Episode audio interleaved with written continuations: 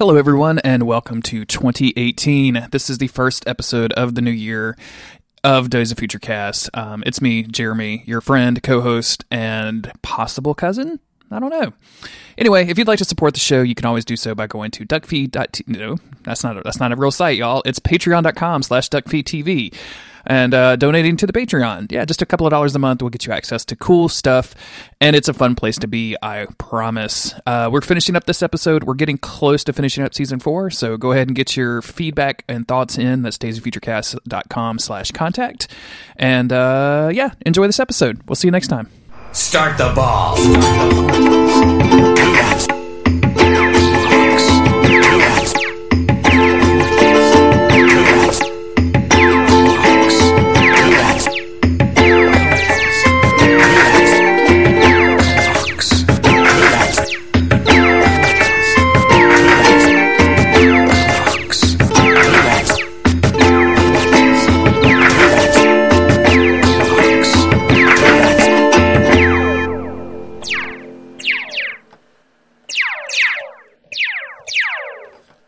I'm Jeremy Greer. And I'm Gary Butterfield. And this is Days of Future Cast. Uh, we are stuck in a time loop and we can't get out of this without a fucking time bishop i- idiot coming after us. What are we going to do, Gary? In the podcast. Here's a bunch of impersonations that kids won't understand. Oh my God. Um, what are we going to do? Jim Carrey. Ah! Jeremy, how you sir. doing?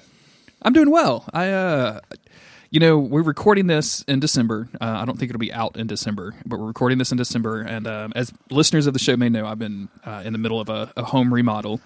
We've been doing a lot of work on the house. Um, I sent you a picture of my Resident Evil bathroom, which looked really appropriately spooky, I think. And um, I- we're we're on coming up to the end of that. This is a Wednesday. The guy said he'd be done and out of my house by Friday, and everything will be finished. So Okay. Except for all of the stuff that I have to do. but all of the Yeah. hard stuff will be done. So I'm uh I'm extremely good. Like it's nice. Like I, f- new floors in the house. I'll have a whole new shower that I can do whatever I want to in. Uh, mostly shower, but I can do some other stuff in there if I want to. Yeah. If uh, if anybody like someday I'm going to visit you and I'm going to figure out what the worst possible thing I can do in that shower is. And here's a spoiler: it's not shit or drop a load. Like it's it's it's. I, am going to have to use my imagination. Honestly, You know, I- that's obvious, it's predictable. this is really toilet talk this this week, Gary. just keep it on Uh, like that's probably the best place in the house you could drop a load. Yeah. like we have a drain and a, and a, and a, water fountain, like not fountain, but like a, a shower head right there. Like we could just Yeah. watch it. Like I'd be mad at you. I'd be like, "What the fuck, Gary?" Yeah. But it wouldn't like ruin a floor or anything. Yeah. I just yeah. I think that I, I gotta gotta use uh, like I've got to like cook a steak in there or something like that. Like there's probably something you could do that would cause like a, bigger mess uh, that the drain would not. If not you uh if you fuck up my tile, I'm gonna kick you out of the state. Okay, I'm just gonna say that. I'm ban Like, you, you, from Louisiana. you somehow you somehow like stain my grout and you're you're you're fucking out. like that's it. Grout, sun's out, grout's out, grout's out, you're out. The, um, I'll keep that in mind. How about Um, you? How are you doing? I'm doing okay. Uh, a little bit under the weather, but um, doing all right. These episodes uh, have not been the slog that I was kind of expecting based on the experience of watching them, so I'm happy about that. And uh, yeah, eager to uh, to to get on on with it. I, you know, went uh, we took a little break. You walked some dogs. I did. I uh, I did some some internet chatting. I was telling everybody just to give everyone an idea. This will come out like way way later than this, but today is the day uh, Tinsley this that Patreon reversed their bonehead decision. Uh, so I was posting in the Slack that that happened, just so people know Mm-hmm, that uh, for the people who you know, I wrote in letters, but I was, that's what I was encouraging people to do. A bunch of people asked me. They said like, you know, what should we? What are you guys planning to do about this? And I was like, hey, they might back off because the response has been more negative than anything in the world. Um, write in letters, like let them know that it it sucks. And uh, people, enough people did that. It seems like they have pulled back from the brink. I will So- say too. I uh, they they sent out an email, and um, since I've I have two Patreons myself, and I'm also loosely associated with the Duckfeed Patreon. I, I got that email for, for to the creators, and um, Mm-hmm. I it, it seems sufficiently apologetic, right? Yeah, Uh, like yeah, it it's- seems- it's- we fucked seems- up. I'm so sorry. We we sorry. Like, there's no apology that can cover this, but we're so sorry, and we're gonna check in with you from now on. Like that seems like Yeah. a pretty decent mea culpa to me. I, I have a, a lot of tolerance for any uh, like a, a a genuine apology. Like that, that goes a long way. Where like if it's just like, oh, you know, hey, I did this wrong and I'm going to try not to do it. Like I literally don't know what else you can ask for. Sure. You know, um, that that is that's you know because the the past you can't can't undo history. It's not X Men. You know, like like if, if they had if they had the, the the cable computer, they could go back in time and fix it. However, very- that's fiction. And let's be know, real. it- I don't want Patreon to have access to a cable computer or the, or the time nexus. that seems like a bad no, plan. no, no, no. Yeah, not not remotely. If I'm choosing any organization to have you know get a hold of that, it's not going to be Patreon. I don't even know what organization it would be. It'd be something. The- It would have to be a DSA. nonprofit. Like I want, Yeah, I want somebody that doesn't make. money- I don't want. I don't want any capitalist pigs having access to the fucking time travel business because that would just One is not hundred going to end up good. Like Democratic Socialists of America get that. That's it. sure. It. Yeah. Um, So you know, there. Let's. Uh, I'm I, for now. I'm willing to take them in good faith until you know until something like this happens again, and hopefully they are going to try to work it. And it's like it's so dumb because the way to fix it, like literally, would have been. Uh, there's lots of ways to do it. Um, one, when you sign up for a Patreon, you check and say whether you want to get charged now or whether you want to have your patronage start at the beginning of the month of the next billing cycle. That puts everyone's billing cycle on the same thing. Or you just make it opt in. Uh, you just have a little thing that says like, yes, I would like to. I want my entire pledge to go to the creators. I would like to pay the service fees. You know, because for some people, they they genuinely would want that. You know, yeah, absolutely. Like there- Some people want peop- to support that and make it easy. Yeah. yeah, it, it really is just a breakdown between people who cover a lot of Patreon patrons, uh, Patreons, and people only cover a few. So like for myself, like I, you know, I have a twenty dollar a month Patreon budget that's spread out among about seven or eight different uh, patrons. So I'm paying under the new system, I would end up paying, you know, roughly three or four bucks extra, which is not insignificant. It's you know almost twenty five percent of what I do. It's not that much money in total, but it's more money than uh, uh, you know. It's a big percentage. But there are people who who patronize us, and I'm not saying this is a brag. It's just something I happen to know to be true because I've heard from them who just patronize us. Like that's that's all they do. Like they they're not really part of the Patreon ecosystem. They just like duck feed. Um, and That they, was you know, me for a give long us- time. Just to like, just to shout that out. Like that was you were you guys were my exposure to Patreon, and it wasn't until um, like way way later that I started like supporting other other things on Patreon. But, and it was because it was so easy. Like I just here's my five bucks, and I can support them, and I just want them to know like, hey, I want you guys making art or making whatever Yeah. out there. Like do your thing. Here, hopefully this helps you eat. Yeah, it, and it's not that it's not that uncommon. And for people for that, like if you give five bucks and you, this new system, you would have paid an extra forty cents or something. It wouldn't have been a big deal. So it's that's the biggest issue is it was disproportionate, and they should have just made it optional, because then it would have resulted in creators making more money from people who don't want their money to go to Patreon, you know, um, and then it would have also not pissed off people who who the the fee would impact you know, quite a bit. So it is, uh, they, they, they obviously fucked it up. It's just dumb that they, and they, they say they're reconsidering it. They're trying to find a different way to do it. Um, I hope that that other way to do it is, you know, something like that, like making it optional. I think that's the Yeah. smartest thing to do if they want to move forward in some way. Almost every single creator that I've talked to or that I saw tweeting about this all said like, "Hey, let this be opt in for the for the patron. Like, let them choose whether or Mm-hmm. not they want they don't want to, and then if they say no, we'll cover it. Like, that's not a problem. Yeah, like, we'll we're covering we would now. rather We'll we would rather it. lose Yeah. money and keep the patron than we would get more money and lose patrons. Like, that's that's the opposite of what we want to do. Yeah, and it, it's not actually going to the fee because for us it is you know it would be per patron. Like if if they did something like that, it would probably balance out the number of people who just said like, hey, you know, we'll take the fee, you know, and you guys can make the the greater additional money. Like it would probably still end up resulting in the patrons who wanted to have that relationship being happy and the creators making you know roughly the same amount of money. Like they probably wouldn't lose that much money um, from it. And I can only speak for our our Patreon, but I don't think we would lose very much money from it. Not that we like, you know, it's ultimately it ends up not really being about uh, how much money you're making because that was never going to be a huge thing.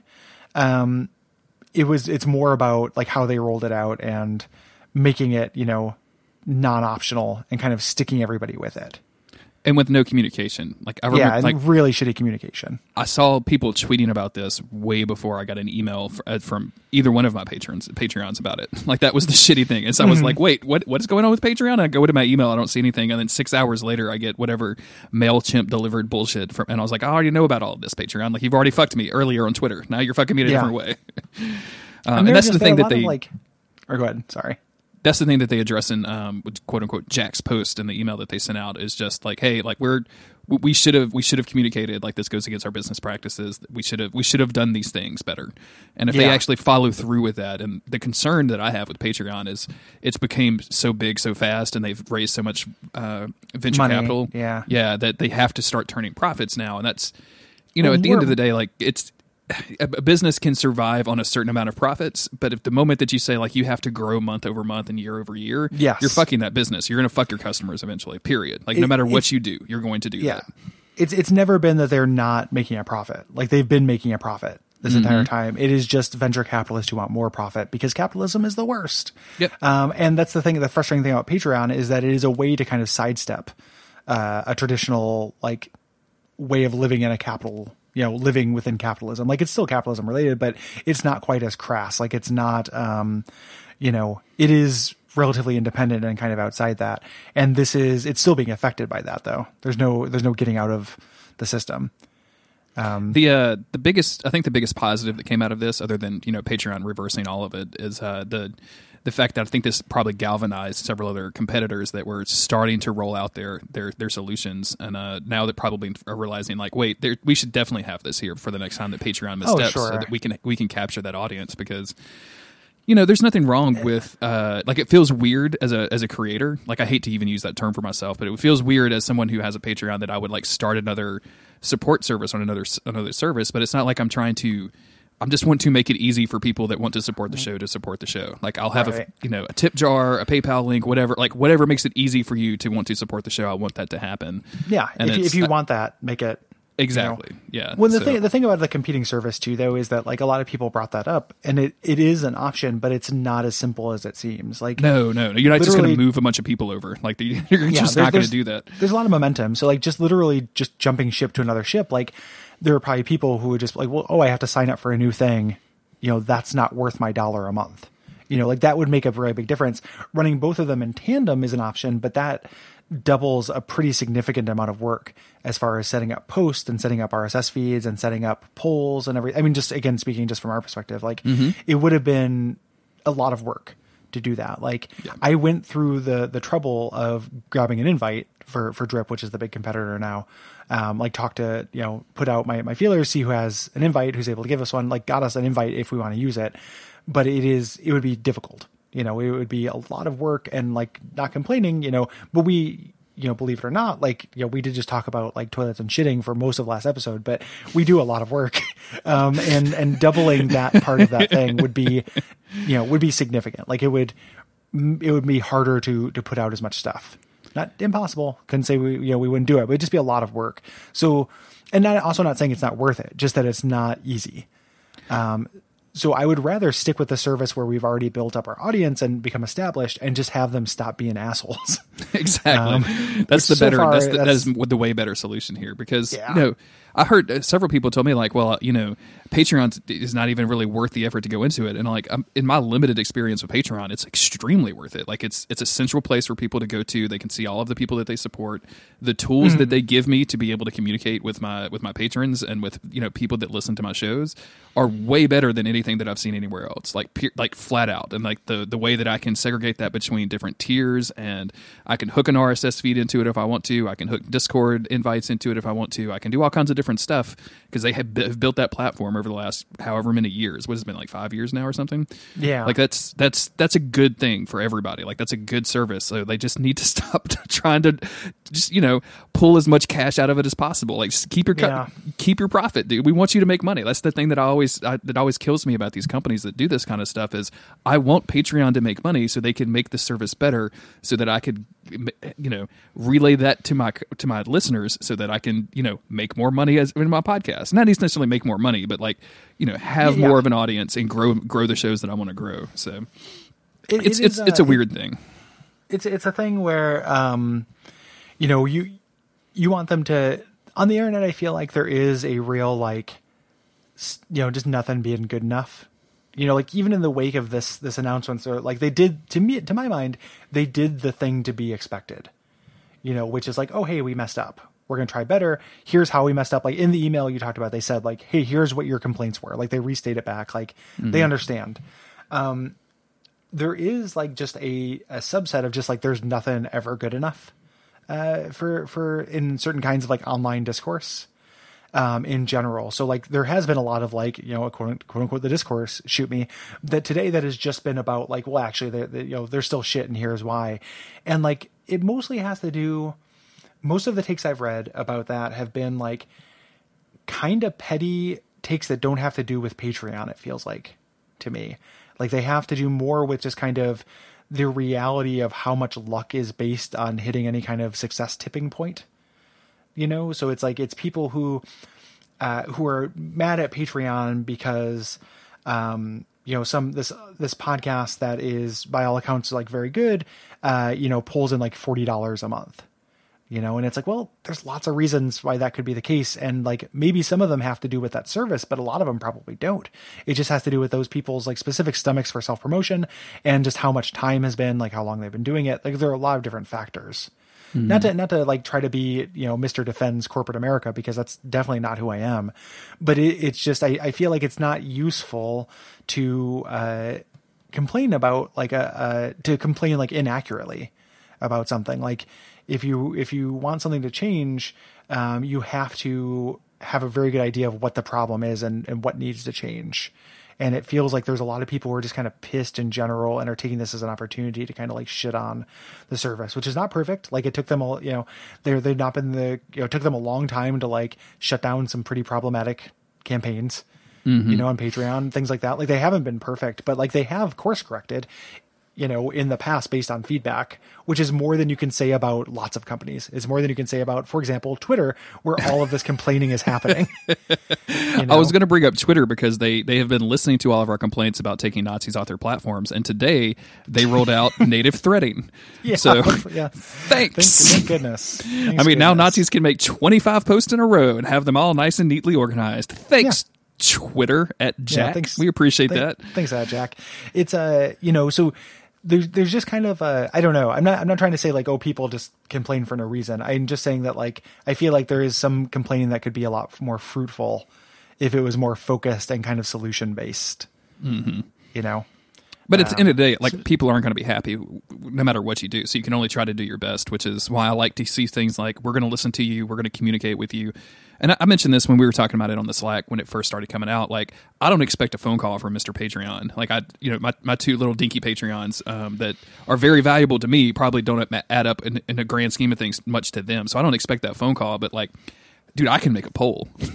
like, yeah, you know what I'm saying? Like, you've got so much venture capital, like hire a person to, you know, process some, some, some an email response from a bunch of people, like, and, and try to, you know, develop that into like, well, you know, 60% of our users said that this sucks. Maybe we should think about not doing it. So. Yeah. But it sounds like they said that they worked with people. My guess is if they're not just straight up lying about that, which like maybe they are, maybe they aren't, is that they worked with to their mind, like they worked with like the highest, you know, it's like the Adam Carolla show and like the, the people who are making absolute gangbusters. Mm-hmm. and and checked in with those people thinking like oh those are the people with the greatest vested interest in this while ignoring like the middle class patreons like our patreon and more specifically like totally destroying like the very small patreons. Like there are a lot of uh, small projects and such that are like this this pulls in $40 a month but those people like hey that pays my my you know my cable bill. You know like they, they need that you know as a thing. And the most of their patrons are very small dollar amounts and patronize a lot of different people, so they were adversely affected by this. Like we lost, uh, you know, like ten, I, I think roughly ten patrons uh, mm-hmm. from this over this that like gave us that reason why, and it, we could absorb that. Somebody who uh, who has a much smaller Patreon, like ten patrons, could be twenty five percent or fifty percent of their total patronage. You know, that could, could be just, the difference per month on like I have to work this part time job or I have to like yeah. spend five hours a week more at my part time job so I can put food on my table versus making this art or making this cast or making this whatever. So. Totally. You know, and it's like that was the problem. So I think if they did talk to people, they talked to the wrong people, and that's the lesson I hope they learned as well. You know, the fact that like they did this, maybe the the like the super rich mega Patreons didn't or you know creators didn't uh, didn't freak out based on it, but maybe enough of the kind of middle middle ground and small ones did that they realized, okay, well, we did a, a real classic mistake again. Capitalism like made a real classic mistake at like just checking in with the people who make the most money about this as if they were the only people whose personhood matters. Um, Just out of curiosity, do you, do you know the top Patreon off the top of your head? Because I just looked it up. For- I'm curious if you if you can. for a long it. time, it was Amanda Palmer. Um, She- who she's number four. She's she used to make yeah she used to be number one with thirty thousand dollars per anything she did, uh, which I hate. So mad at that. like it's just like well, I'm not going to tell you what I'm doing. Like if I put out an album, if I decide to do an interpretive dance, if I put out a YouTube of me eating Cheerios, like thirty thousand dollars, fuck you. Uh, and I, I hated that. But what what is the number one now? Chapo Trap House. Oh, Chapo's number one. I knew Chapo Mm-hmm. was huge. I didn't know they were number one. Eighty-eight thousand dollars a month. that is a whole other conversation that like we could have here in the safety of Mm-hmm. uh, of the podcast, but not in the politics channel of of uh, the Slack, where uh, a lot of people are very loyal to the Chapo guys. I I have a, a very intense feeling that like if once you start making that kind of money, you have a responsibility to use it in ways other than just paying your rent. Um, and I don't know that they are. Uh, it kind of drives me a little bit nuts. I um, and I'll probably cut some of this out because we're going a little long with this. we're 20 minutes into the podcast and have yet to talk about Cyclops yet. So, uh, but um, like just the the general reaction around Chapo's Trap House is one of those things that has put me off of it. That I don't even need to engage with the media and uh, to to not like it. Like I just instantly despise it on sight and stu seeing stuff like that like just makes me even not like it more. And uh, Autumn Autumn came home the other day and she was like, "Oh man, I listened to a Chapo Trap House and it was so good." And I like almost like irrationally got mad at her for listening to it. I'm like, she doesn't have my fucking hangups about this bullshit. Like, it's not her fault. She Yeah. just wants to listen to a fun podcast about about whatever. Like, I don't even know what the show is. I just hate it.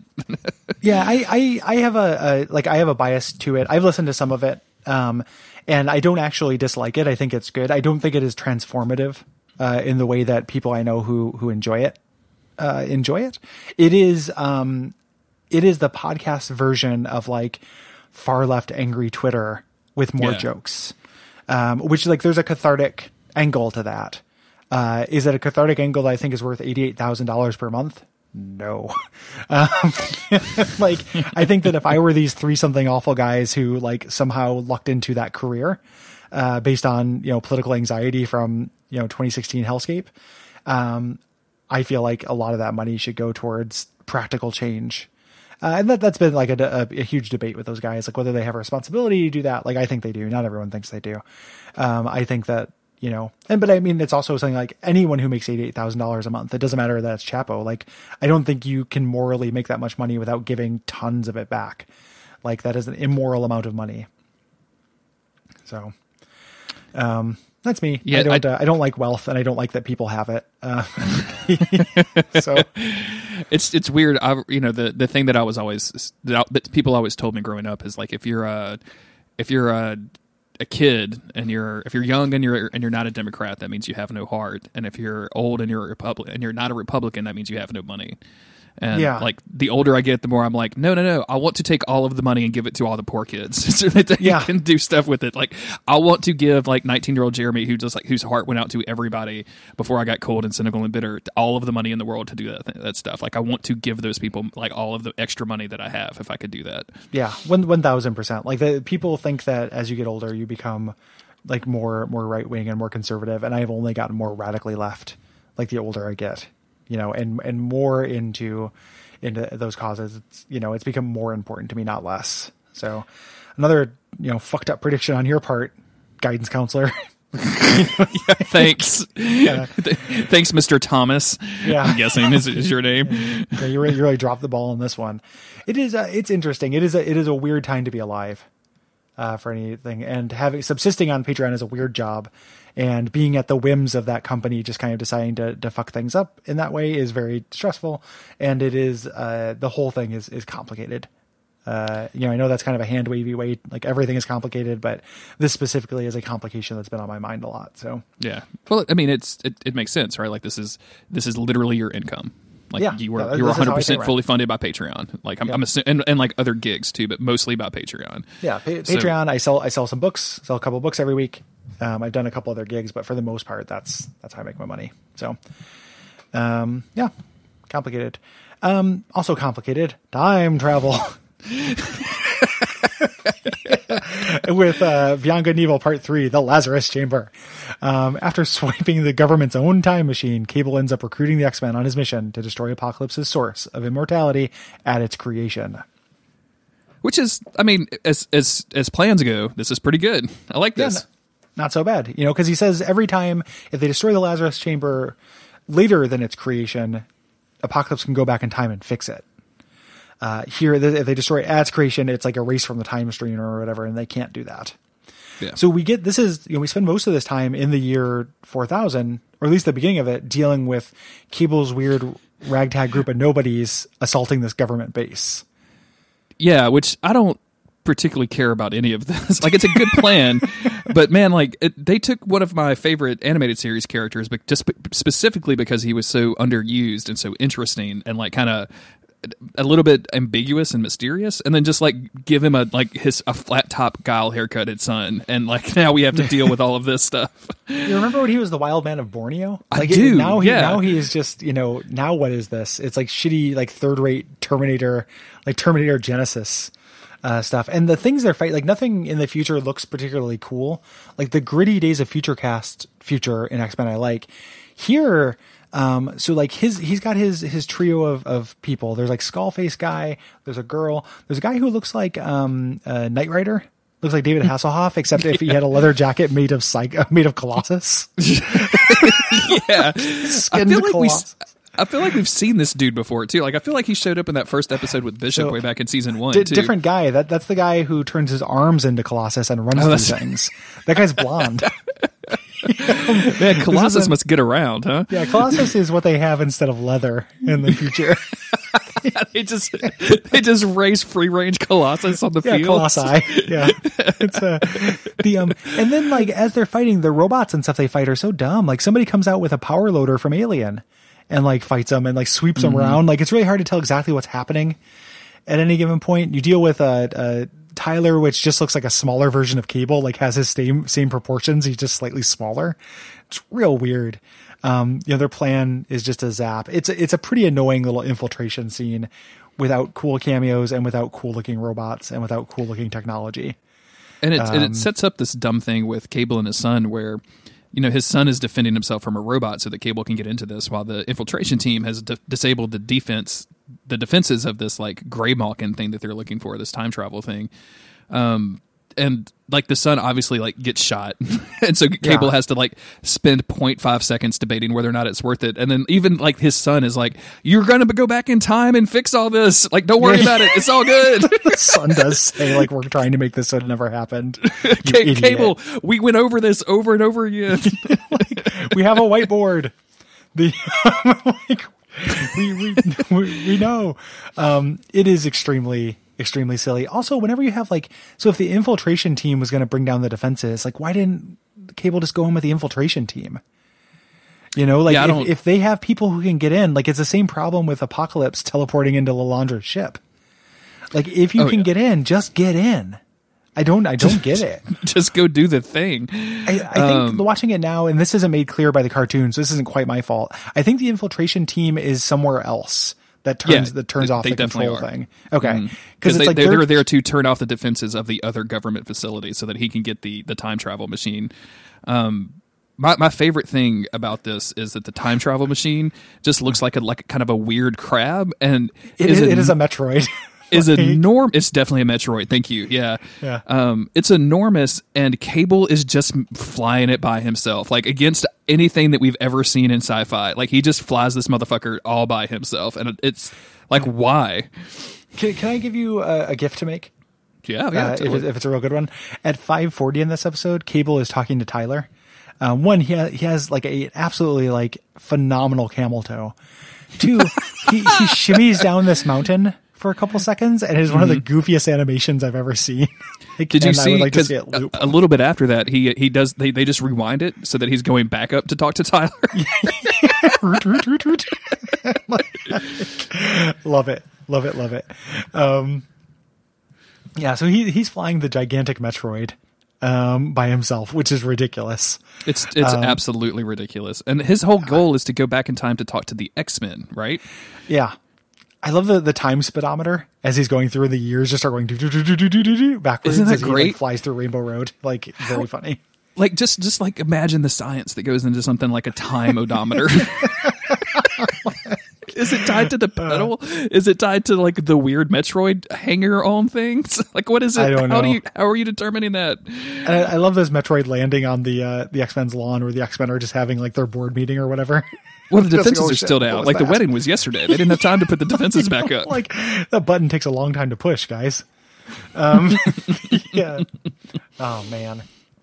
But he is there to to basically uh, try to find uh, Apocalypse. He's he's like relaying his plan, and in the meantime, Bishop, excuse me, Beast and Shard are just like hanging out, and Beast is just using rando science to find Bishop. Like he just like, well, maybe this happened, and then it just is. Like that's Yeah. the whole thing. that's all it You is. call it deduction, but really it's a guess. it's just a total guess. Yeah. To- total guess. Um, you know, and he has this little computer model uh, on his screen that's showing this, showing somebody going through the time stream. It's a little like Silver Surfer mannequin Mm-hmm. character, and he's like, maybe this is your brother, um, which is which is real great. We Here's a fun over- thing that this this the, the thing that it, this is relaying right now. This this like time stream jumper thing is literally the plot of season five of uh, Agents of Shield right now. Like that's Oh, really? what happens. That's the first episode. like that's not a spoiler for out there people out there. Like you know, I guess spoiler alert: Agent Coulson lives. Like that should be like a no brainer at this point. But like he literally gets pulled out of time into like a weird future time and like has to deal with a bunch of bullshit, which is kind of great in, in a weird live action show in 2017. I- so so we switch over. They have a prisoner. They have Sabretooth, and they're trying to figure out more about the plot. Um, Archangel and Cyclops walk into Sabretooth to try to play, you know, they're kind of like good cop, bad copping him, where Cyclops, bad cop, is just going and going, what? You're too stupid to do this plan on your own. Yeah, thanks, Cyclops. okay. we knew everybody in the room knew that, including Sabretooth. yeah, I don't think Sabretooth is going to care that much about being called stupid. So then Wolverine comes in and goes, how about I, how about you let me torture him for a bit? And then they both go like nod and leave, which then happens. Like the next time we check in with Sabretooth, he has been tortured. Um, it is pretty good. um, it is, it is very surprising. They like get into a fight and he just gets demolished here. So they, they, they got their answers using violence, uh, kids. And this is when uh, Cable, with to the rest of the X Men, just kind of lays out like this immortality chamber, the Lazarus chamber, like what his whole plan is to try to get rid of it and everything. And of course, everybody Mm-hmm. is like, um, "We we have like a, one of our own in there." And Cable's like, "I don't give a fuck about Jean Grey. like, who the fuck is that?" Like it does not matter. And also, that's your mom, dude. Why do you not care about this? Um, when they show when he's talking about the Lazarus chamber, they show like crazy Egyptian pharaoh apocalypse come through, and that just brings up that question of those tubes. You know, like at some point he gets those tubes put on. How has that happened? Because he used to be a pharaoh. Also, it's a level of galactic appropriation we have not yet seen in this podcast. just don't I- put I- hieroglyphs on your weird supervillain mutant and just take, I- and call it a day. I have no cool? idea how how you'd feel if you were an Egyptian watching this thing with, with apocalypse. Like, um, Hey, and if you're an Egyptian out there watching this with us, Days of Future Cast slash contact. We want we want the real shit. Yeah, I would like to know how this how this comes off. Um, so so Wolverine drags in the the be tortured saber Sabretooth. How is Xavier okay with this? Xavier, Xavier does not. Uh, he's he's he's a sociopath. If we if we recall, he's extremely. He's not the best telepath. He's the you know the most powerful. yeah, exactly. Um, so at this point, they they basically decide that they're all going to go in t- in time to chase down Apocalypse, right? So this is where we divide up the team a little bit. Yeah, but this is after Xavier also uh, steals this information from Sabretooth's mind. Like Wolverine made him talk, and then Xavier like invades his mind to find out that Magneto's working for him. Uh, and he shows his little vision that shows like a bunch of things floating in front of a cartoon clock to show that it's time related. Um, and then that's when they split the team. So not only do That's where you get that great up- of portals, clocks. yes, I see portals, clocks, time imagery. Um, so not only do they just allow Wolverine to physically torture Sabretooth, they've they're mentally torturing him as well. So again, Honestly, the victim in this episode, like you would expect it to be one of the kidnapped psychics, but nope, it's Sabretooth. Yeah, Sabretooth is 100%. Um, the, uh, so they split up the team. Uh, Xavier takes Cable, Cyclops, Beast, uh, Gambit, Archangel, and Wolverine to go back in time. And uh, they leave Shard behind. I guess with the idea that uh, if if Shard being the like the only time traveling person out of this, like if they fail in this in this endeavor, like she can still go back in time and try. Like it's like a failsafe, Yes. right? Yes. Uh, like a classic Future Forge kind of move. a plan B. And uh, man, I like some of this stuff is like real neat, like with the with the way they're doing the art when they're traveling through time or whatever. But can we talk about this ship for a little while? Like, what the fuck is happening with this ship? like this gigantic, a mile long bridge where all the X Men just walk up, take seats at controls, and start using them as if As if Cable didn't just fly it four thousand years in the past by himself like ten Yeah. minutes ago. Wolverine just walks up to a console and starts pressing buttons. it's like, Uh, okay, Trying to find the reggae bub. yeah, you were you were born you were born in eighteen like seventy, um, and you can you can fly this ship. Uh, yeah, love it. So the, the uh, they, they're flying through space. They go past. They wing Bishop. Bishop, you know, Which is the best part it, of this. Yeah. gets, gets kind of mad. Hey, watch it! Billions of miles of space and people still can't drive. Uh, but he's okay. And Apocalypse knows this is happening because again, Apocalypse is in the time axis. Uh, he knows what's what's happening here. Yeah, Uh, he so can see everything that's happening at all times. It's like Bishop is having these weird TVs, except he's had like 500 years of practice to do this, right? on the remote. Yeah, like he's he's got the universal remote. Got the, he's got the Logitech Harmony of Time.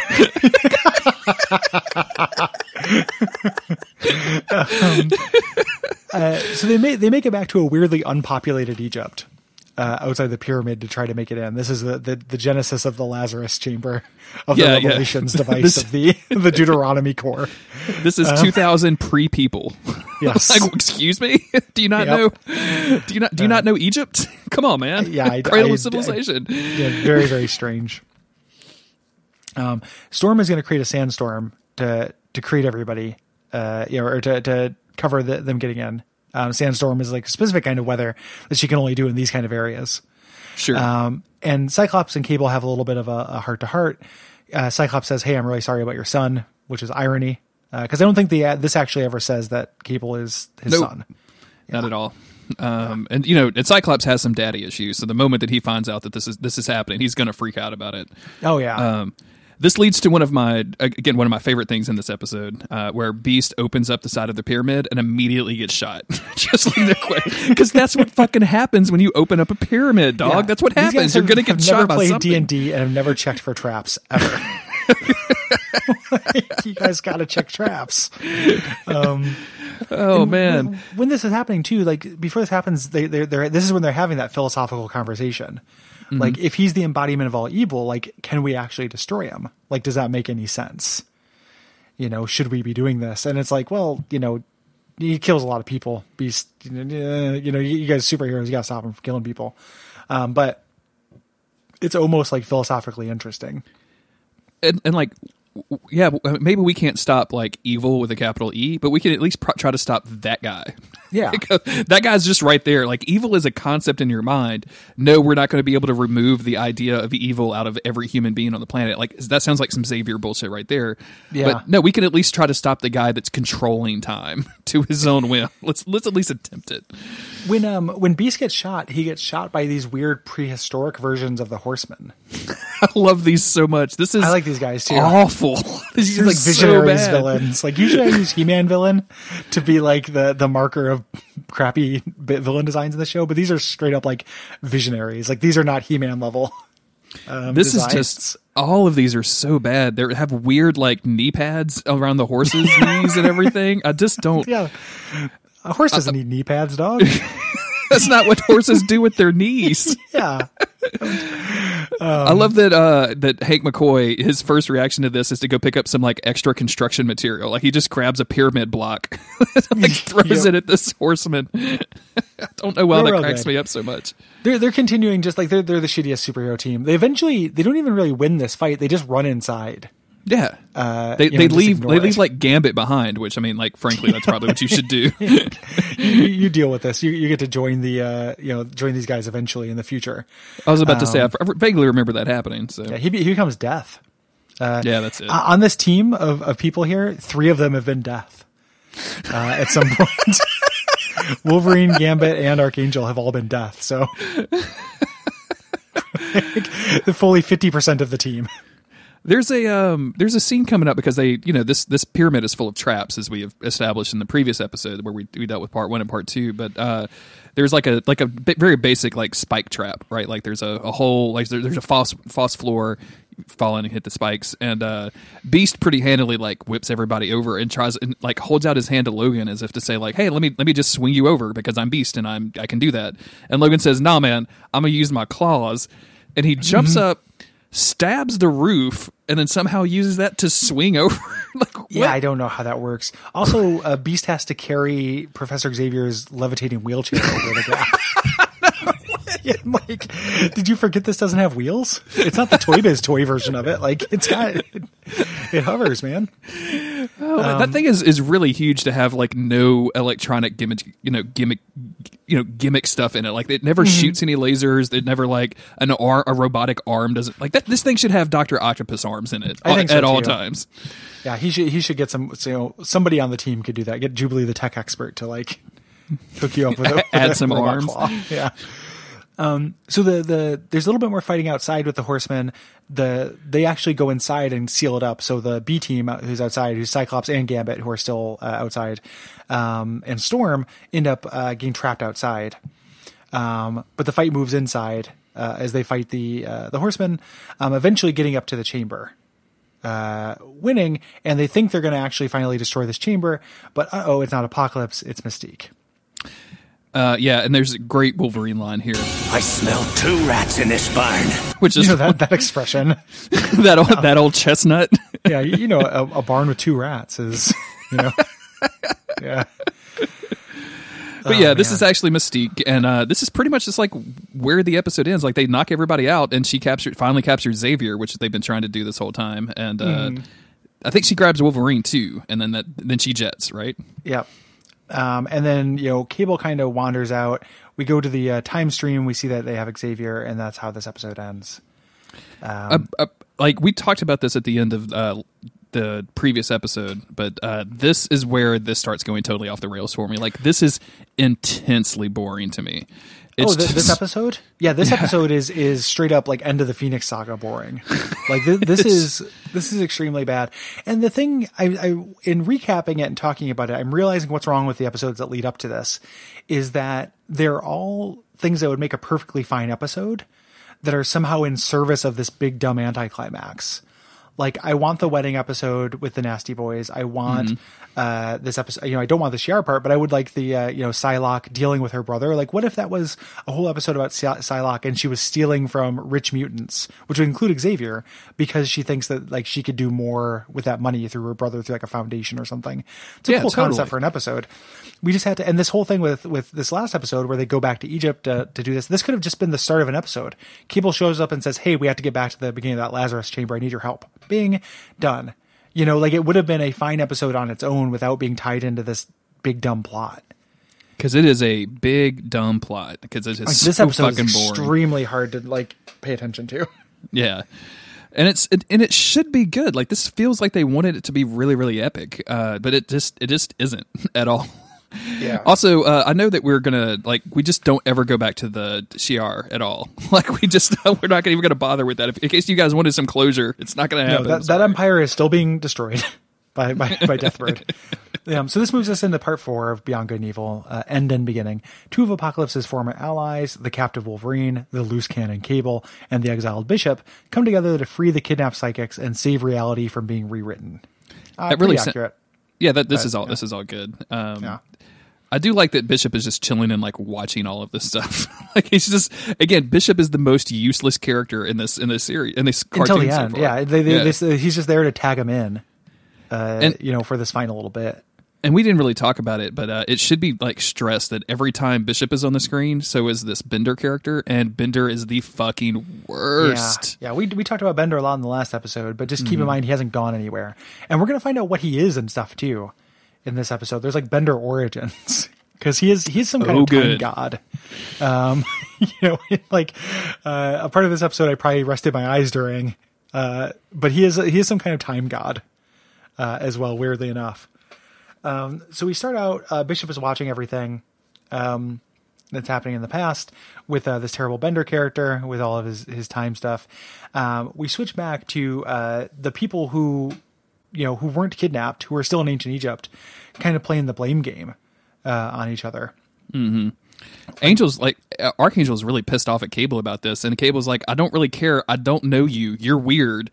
I'm going to explode the pyramid. Bye." Yeah, like that's don't you understand game. that I'm trying to undo the future and all of these things that you know you're sad because Psylocke has been kidnapped. It doesn't matter. like I learned Tyler's lesson. I'm trying to undo this this thing. Um, so he pulls out like this mega grenade. It's shaped a little bit like an asthma inhaler that is like about the about the size of like one fourth of a Game Boy and will blow up this entire pyramid. Just explode it completely, which is really great. Like that's a good device to have. Why didn't you start with that? Yeah, why haven't you been using this your entire time? like you only have one of these apparently. Um, but blows up this this thing, you know, which like there's still people in it presumably, and it doesn't actually accomplish their goal. Uh, so it, it you know kind of a big deal. Um, however, since everybody, since Xavier and all those people have been taken into the time axis, um, B says like, hey, since Xavier has this tracking beacon, we can maybe use our Magic Metroid ship and Cerebro to track it and go through time.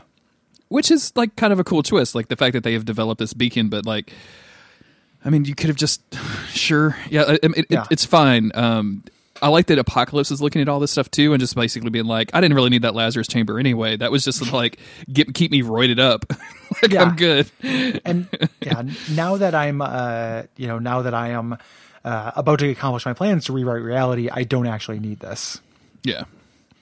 We get a uh, a cool scene when he's like walking in to like check out all of the t- psychics that he's collected in his tubes, and uh, I just want to call this out because there's this is a weird collection of characters. Like we obviously have Psylocke kind of to the right, but we've also got um, what looks like Phoenix on the left hand side, like the not not not like Jean Grey Phoenix, but uh, Rachel, Rachel Summers Grey. Phoenix. Yeah. yeah. and then there's also like apropos of nothing, Silver Samurai. Like, does he have psychic Oh, that- powers? That, that's uh, that's Stryfe, my friend. Oh my god, that's fucking Stryfe. Never mind. I don't. I want to turn off this fucking. Car- I'm. I'm done.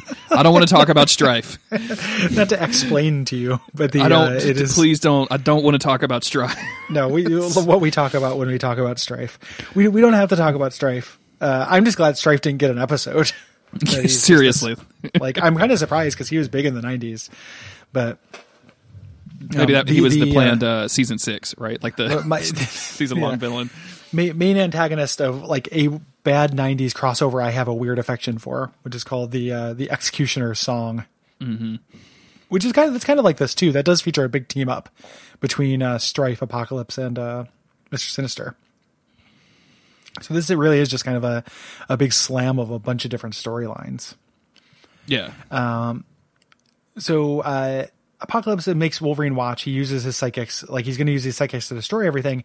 He eventually kind of explains his plan uh, to magneto who you know again is not necessarily a bad guy um, and would want to know what's going on. He's like hey you didn't tell me you were doing this. He explains his thing to magneto and essentially just to let the audience know exactly what's going to happen. Yeah. um, and this is one of the all-time dumbest like not dumbest but this requires so much buy-in for for this plan to like for you to believe that this actually makes any kind of sense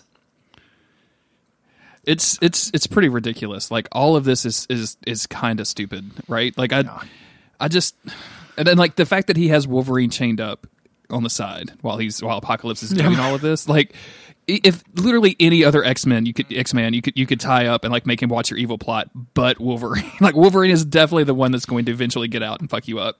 and and why do you want Wolverine there at all? You know, no no good reason. So so here's his plan. That's a very weird specific fetish, is to have Wolverine watch you. Harley watch. Yeah.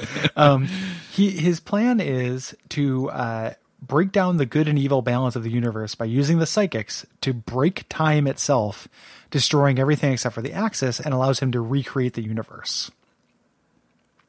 And Magneto says, "Hold up."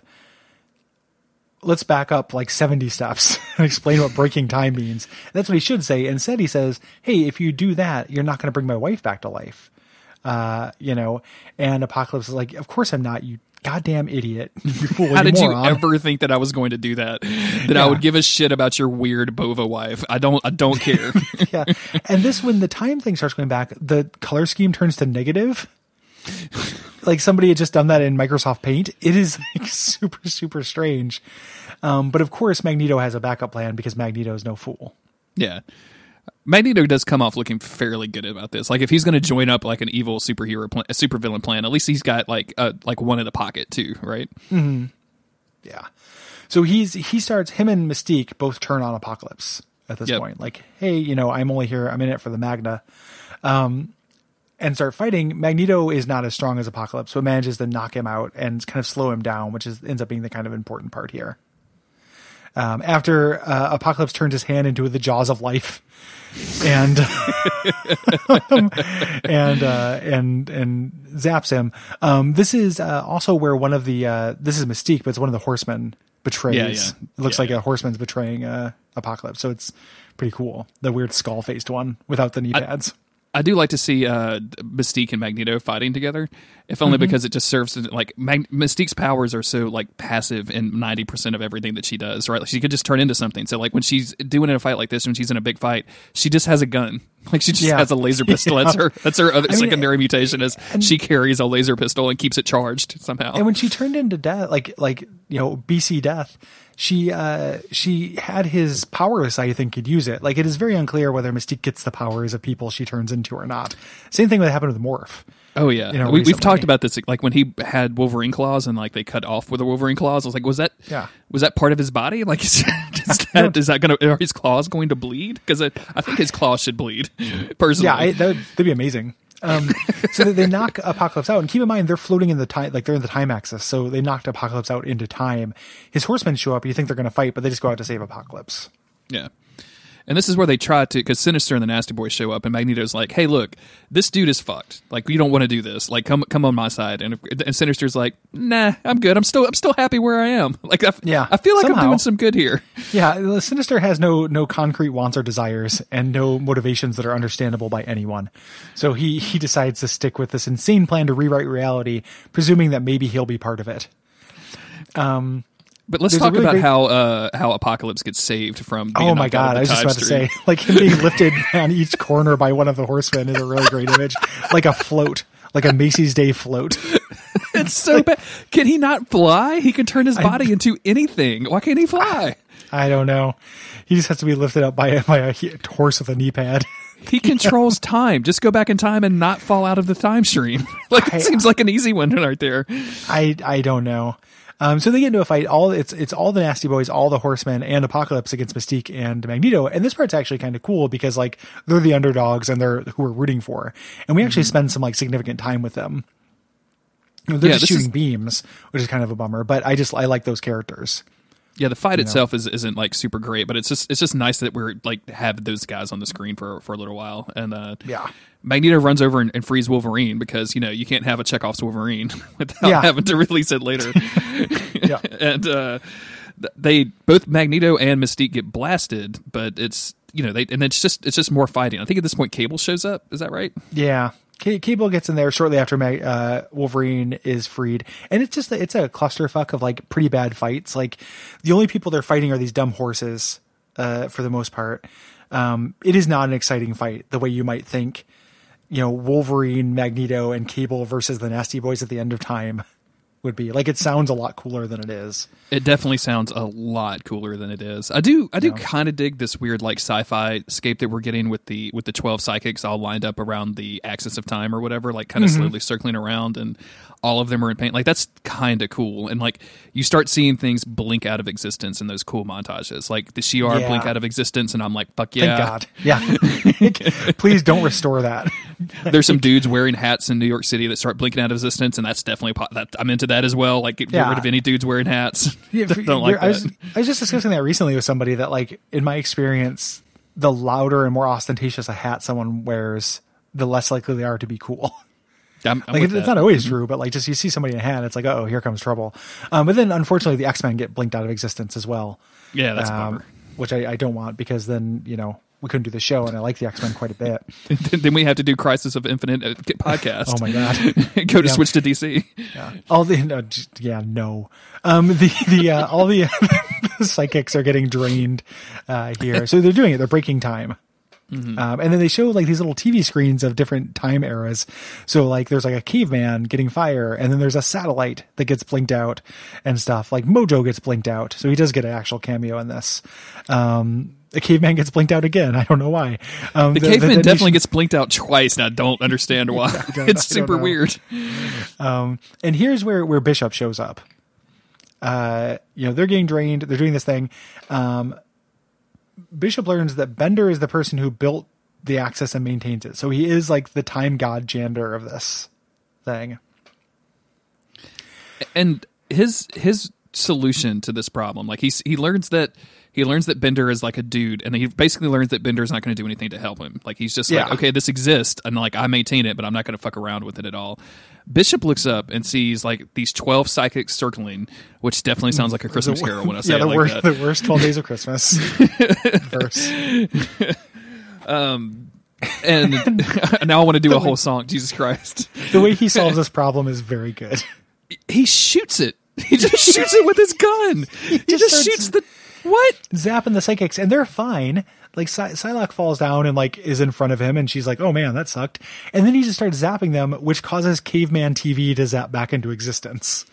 and everybody else too. Like the Shi'ar Uh, Yeah. come back, like the the dudes in the city wearing hats to come back. Like everybody just starts blinking back in because I guess the like ring was broke or whatever. Yeah, so they need to get those psychics back in a tube. Um, so everyone starts attacking Bishop, and Bishop is pretty out of his league here. Um, you know, with uh, with Apocalypse and all of the Horsemen uh, versus him. The uh, so they, they cut away from that fight um, back to the the axis where Wolverine is, um, and Wolverine starts fucking shit up. Um, eventually, looking to destroy this time orb thing. he does it by he does it by zapping like uh, Mister Sinister has like a gun or something, and he cuts the gun and knocks it into the time orb. um, which is causing the time axis to start shaking and, and rumbling, and this is what actually causes everyone to come back. Yeah, and then we get this weird like extended scene because this this this axis has like crumbled into floating like platforms as if you were playing I don't know like Banjo Kazooie on the Nintendo 64 or some shit. like now we've got a harder level. Now everything floats for no reason. Um, but then there's like they're jumping from platform to platform and fighting one another, which sh- again should be cooler than it is, but it just Yeah. looks dumb. It's also it's at this point it's just so confusing. Like the stakes are are everything, but it hasn't felt like that this whole time. Um, and it makes like now they're on these platforms, they can just zap the platforms and knock everybody out. So Apocalypse's plan is being messed up. He's still trying to fight and get revenge, but the Axis, you know, falling apart. It's kind of it's kind of out. You know, um, in this fight uh, that goes on, Magneto ends up getting shot um, by one of the Horsemen, I think. Yeah, Wolverine saves him, and then Magneto saves Wolverine. It's very cute, you know. It's it's you know enemy of my enemy stuff. it's definitely a meet cute. We can call it Yeah, that. yeah. It's it is it is definitely a meet cute. Um, Now that is a Hugh Jackman and Ian McKellen, or even um, who's the who's new Magneto? I can never remember that dude's name. That Oh, um, Prometheus. Um, yeah, uh, uh, I don't know. I why did I want to say either. David Duchovny? That'd be a weird Magneto, That that would be a very strange choice, especially now. especially now. uh, but I, I could see that movie happening. Like I want to see those dates. I want to see the- Michael Fassbender. Michael Fassbender. There you Yeah, go. there go. Yeah, But the the outcome here is like Apocalypse is about to do some like crazy time warp shit, and, and then like Bishop just shoots it, and then all of the psychics are finally realizing like, oh yeah, we're psychics, we could probably do something. everyone remembers their powers, which is, is about what ninety percent of the episodes of the X Men animated series end with. Is people realizing like, hey, we we have powers. Um, so they they wake up and they start using their powers. It's kind of a cool scene. Like whenever they show all the psychics floating, uh, you know, and, and Xavier gives them a little speech. It's like, hey, you're going down, Apocalypse. They all put their hands to their head and start using their powers. Um, pretty cool. Uh, and they do this to do a big zap beam that zaps the Metroid Greymalkin ship. Uh, and then in turn zaps Apocalypse back into whatever. yeah, like, we, who we don't know. Like, presumably the Lazarus Chamber is done. I think this is supposed to have the weight of like them actually killing Apocalypse forever. Um, since this is so off model from the the comic, I don't know that you know what this is supposed to be. Um, doing this, uh, everyone now that Apocalypse is gone, everybody zaps back to their time. Bender turns into fucking Immortus. I think Yep. is who that's supposed to be. which is a like somebody wrote into the, the, the Twitter, and I apologize. This has been months ago that you wrote it in, so I, f- I forget your name, but that, that said it was and said it was Immortalus or Mortis or whatever his name is, and that's a fine, um, Fantastic Four villain, which I'm not super familiar with. Like I. I like the Fantastic Four, but like trying to find good Fantastic Four media is really, really hard to do. So. Yeah, there, there's a cartoon I think of the Fantastic Four, like a '90s Fantastic Four cartoon, possibly. Wow, that really? true, but there might be. Um, there's definitely a shitty '70s one. Um, and all this is is now that we're in postscript, it's like we we dodged that bullet. Kind of, let's all go back, you know, to to to normal. You know, Xavier and Magneto like are like, hey, you shouldn't have joined up with them. I know, et cetera, et cetera. Cable doesn't care that he won. He's just like, I just had to go home to my son because you can't make Cable happy, um, no matter what. Um, so he solo flies the ship back. Um, Sorry, I got distracted been- by a Fantastic Four DVD, which I could totally Oh. buy right now if I wanted to. that, that would have literally been the end of the series is Cable flying back through time to his son that nobody likes. and they, they wanted that to be the end of the X-Men animated series. Congratulations, we did it. We put these two characters that you had never heard of back together again. Woo! Yeah, aren't aren't you happy? You know, there's no no grand like kind of repurposing of the X-Men thesis. There's nothing. You know, there's Yeah. there's no way this could have or should have been an ending. Um, and I'm glad it wasn't actually the end. And I am like in in you know, we kept saying like this seems cooler than it is. The problem with this is that the stakes are too dumb.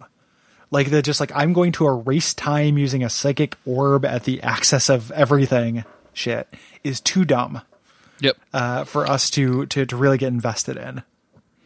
To- totally agreed with you on that. Like it's it's just it's just just fucking stupid, and it doesn't like it doesn't feel like it went anywhere. Like the like it, nothing changed. So like these characters on the other side, like we we do get like kind of a group upsetting where like Jean kisses Psyche and uh, Bishop hugs his sister. And I guess Angel hits on Psylocke. I'm not sure what's happening there, but like we get we get that, but like nothing actually changed. Like these characters didn't go through anything. Like they come out on the other the uh, other side of this, and like they could just go get back in the in the honeymoon car and go to their honeymoon now. Like like Yeah. wow, that was weird. See you next week, everybody. Like it's just Yeah. it's there's there's nothing to it. And then there's just no next week. You know, it it doesn't make any sense. Like there's no uh, even even Cable didn't learn anything. Like he accomplished like literally the point of his character and just was like, I'm going back to my son, and then jumped back into his flying Metroid and goes back to the future. Like it is a weirdly non-impactful episode. If you if you put a gun to my head and said like write a, a four episode storyline of this cartoon that brings like all the major villains together, like I'm not saying that I wouldn't have maybe leaned towards something like this. I like to think that I could have executed, you know, that uh, you know, or not maybe not even me, that anyone could have executed this better. You yeah, know? I think I think what I would like to see is um, a lot of the X Men villains being uh, double crossed, but not because they are working for Apocalypse and like Apocalypse came to them and was like, "Tell me your most your your greatest wish." Okay, you want your wife alive? I can do that. Sure, yeah, just do these horrible things for me. Like not because of that, but like Apocalypse actually being kind of a puppeteer with all of these villains, and the X Men continually having to go up with like what they think is, are for standard motives, and it turns out to be not that and then maybe have the villains join the X Men at the end of the episode for one grand fight. But uh, mm-hmm. also have to have something for the stakes. Like you have to, and like shit has to change, right? Like if you're going to go back in time and fuck with stuff, like all of a sudden, like click, like Beast doesn't exist anymore. Wouldn't that be great, everybody? I mean, a great plot point. I definitely don't mean it great that he'd be not there anymore, but yeah, it just it just just out of just out of my head, just thinking of one thing that could happen. The, definitely don't have fan fiction about this particular subject. the, um, it just it, and that's that's like I mean that's literally part of the definition of of story. yeah, You know, like character development is when a character goes through something and changes. You know, and and it just literally didn't happen here. Like, and this plot, this time travel stuff about good and evil, like there are some philosophical ideas, but it was not tied up into the uh the X Men well enough. You know, to where like if the X Men had stopped and been like, "Hey, what is it?" You know. Is it meaningful that we continue to fight evil when like we just keep getting drawn back into it? Like they've had characters pose that question. Like you guys just seem to make things worse every time you do stuff. Like there was a chance for introspection and change in this, and it didn't happen because of like conservatively twenty minutes we spent on a Psylocke subplot to like get her in there. You know, like we we spent like like probably one fifth of this whole cartoon, and then like another fifth dealing with Space Janitor, Space Janitor Robin Williams. Like it's just a bad use of time. as uh, with a lot of these X Men animated series episodes, like the deeper we get, like the more I feel like I'm just wasting my time doing it. Thank God, like I- I would either be wasting my time just watching this once, but like I'm so glad that we have this podcast so that we can waste more time talking about this show that wastes our time. like it's a, it's a fun it's a fun show, but like it is definitely beyond a shadow of a doubt gets worse as it goes. oh yeah, yeah. like so much so. Like the next season, I think opens up with the Phalanx Covenant, Yes. which is a, another storyline I have dumb affection for. That's not good. Like it, it is an extremely bad story that I still like because I read See, it when it came out. in my list, I still have that at season four. Like I still have that as. Oh, uh, may I mean, maybe that's the case. Like I just, yeah. Um, but that that's that's what I think is coming up soon. You know, if not next, and like the, that is such a complicated, dumb storyline. Um, and if they actually go through to explain it, like we are just literally in continuity bonkers town for the rest of the series. And I'm looking forward to whatever we decide to do after the X Men animated series. I'm looking forward to going through this arc over and over again as a show starts out as, And as as- with lots of promise because they're they're adapting uh, the main storylines of um, you know of their respective properties, and then slowly, just as they have to reach for more and more obscure and worse storylines, uh, just get get worse and worse. which is why I like the the recent trend for shows to get the opportunity to end themselves. Yeah, There's a there, there's a there's a, a comedy that I like on um, FX or FXX or FXXX. I can't keep up with whatever the thing it is, but it's it's called You're the Worst. It's really good. Like it does like a reasonably good job of dealing with like a character's depression and, uh and, and still like being funny and jokey and stuff. And uh, they just announced that it was ending, and I, am just so fucking happy. Like, I, like I'm just glad that they're going to get a chance to write endings for the characters because they just don't spin it out over. 20 fucking years. Like, you just don't need to do that sometimes. Yeah, Imagine it- how it good the show would have been if they said, like, you get 50 episodes, write a 50 episode cartoon. Yeah, yeah. Perpetual entertainment almost is almost never good. You know, like there can be individual good arcs within it, but like it's never good as a whole. You know, you take something like the X Men, which I love. Uh, the X Men is the X Men good as a comic? It does. You can't answer that question, right? Like it's not a uh, unanswerable question. Yeah, that's like asking, um, is grass good? Like, well, I mean, like, I mean, I, I mean, sure, yeah. I mean, like, what, which grass is what you gotta ask. The, like, what, what is the grass doing? Like, it's what are you doing with the grass? Like, it just doesn't, like, it's not a question that you can easily answer because it's happened for, I mean, what are we on, like, fifty or sixty years of X Men comics at this point? Yeah, I, yeah. It, it's not. Uh, is Time Magazine good? You know, I don't know. Like, I mean, like at times it was fine. Is Saturday Night Live good? Well, you know, like maybe it is at a certain point, but it's not for large other portions. Yeah, You know, of time. Like it is. It is very hard to evaluate a perpetual project. And uh, this, Just this picturing, like, cartoon is top- becoming that. I'm gonna give you my, uh, I'm gonna give you my top twelve Time magazine issues from this year. That's my, that's my top, my top list. or of all the time. The, the uh, there, there's a comedian who talked about that. How like when you say like, "Oh, have you seen this show?" and you, it's like Lost or something, and they're like, "Oh, you got to watch it," and that's you saying like, "Hey, watch 70 hours of TV." Yeah. you know, and it's the equivalent of being like, "Oh man, like, have you read Newsweek? It's incredible. Read Newsweek," and it just means like, you know, catch up on the backlog. Sure, You know, yeah, of such. That's such a weird thing. I've I've totally exercised that for my for my vocabulary too. Like I, I'm eager for people to watch things that I like, and I'll recommend stuff. But it's never like, oh, you have to watch this, or I can't believe you haven't watched that, Oh, because yeah. like people have different fucking like lives. Like I don't like I don't I haven't seen Godfather three. I'm sorry. Like I'm, I know it's probably bad enough to watch at this point. And I should probably have some cultural relevancy, but I'm I'm just not going to do it. Like, I'm just Yeah. not going to do it. Like I'm not. I'm just not going to bother with it. So sorry. Yeah, re- recommendations are acts of violence. Yeah, they are So fraught with problems. So yeah. uh, are, are we good? Yeah, I, thi- this- I think that's two? good. I think Okay. we've done it. Um, yeah. So, are is it the uh, what's coming up next? Is it the? Uh, It is the Phalanx ending? Covenant, yeah. Okay, Um, Phalanx Covenant is up next. There's a part one and a part two, and then that's followed by Stormfront Part One, Part Two, which I hope is not actually what I what I'm picturing in my head. Can I tell you the at least one thing I know happens in Stormfront? Sure. It's about them going to another alien planet and Storm not liking them because of issues of cultural relativity. Like it is them going to it like it deals with them going and dealing with aliens and Storm not liking the aliens. Oh, good. The uh, I don't want to spoil the episode title, the episode description. Like I'm not going to read the whole thing because those are usually we get we get some comedy value out of that. But the Mm-hmm. like the very first sentence starts with the dashing alien Arkon. Okay. Does that mean that he has dashing powers or that he is just handsome? I Like what if he had dashing powers. God? Can you can he could just air dash. dash? Like that's his Yeah, power. I could jump up in the air and dash a little ways. He's got iframes. Eminently useful in video games. Is not useful whatsoever in the real Uh, world. Man.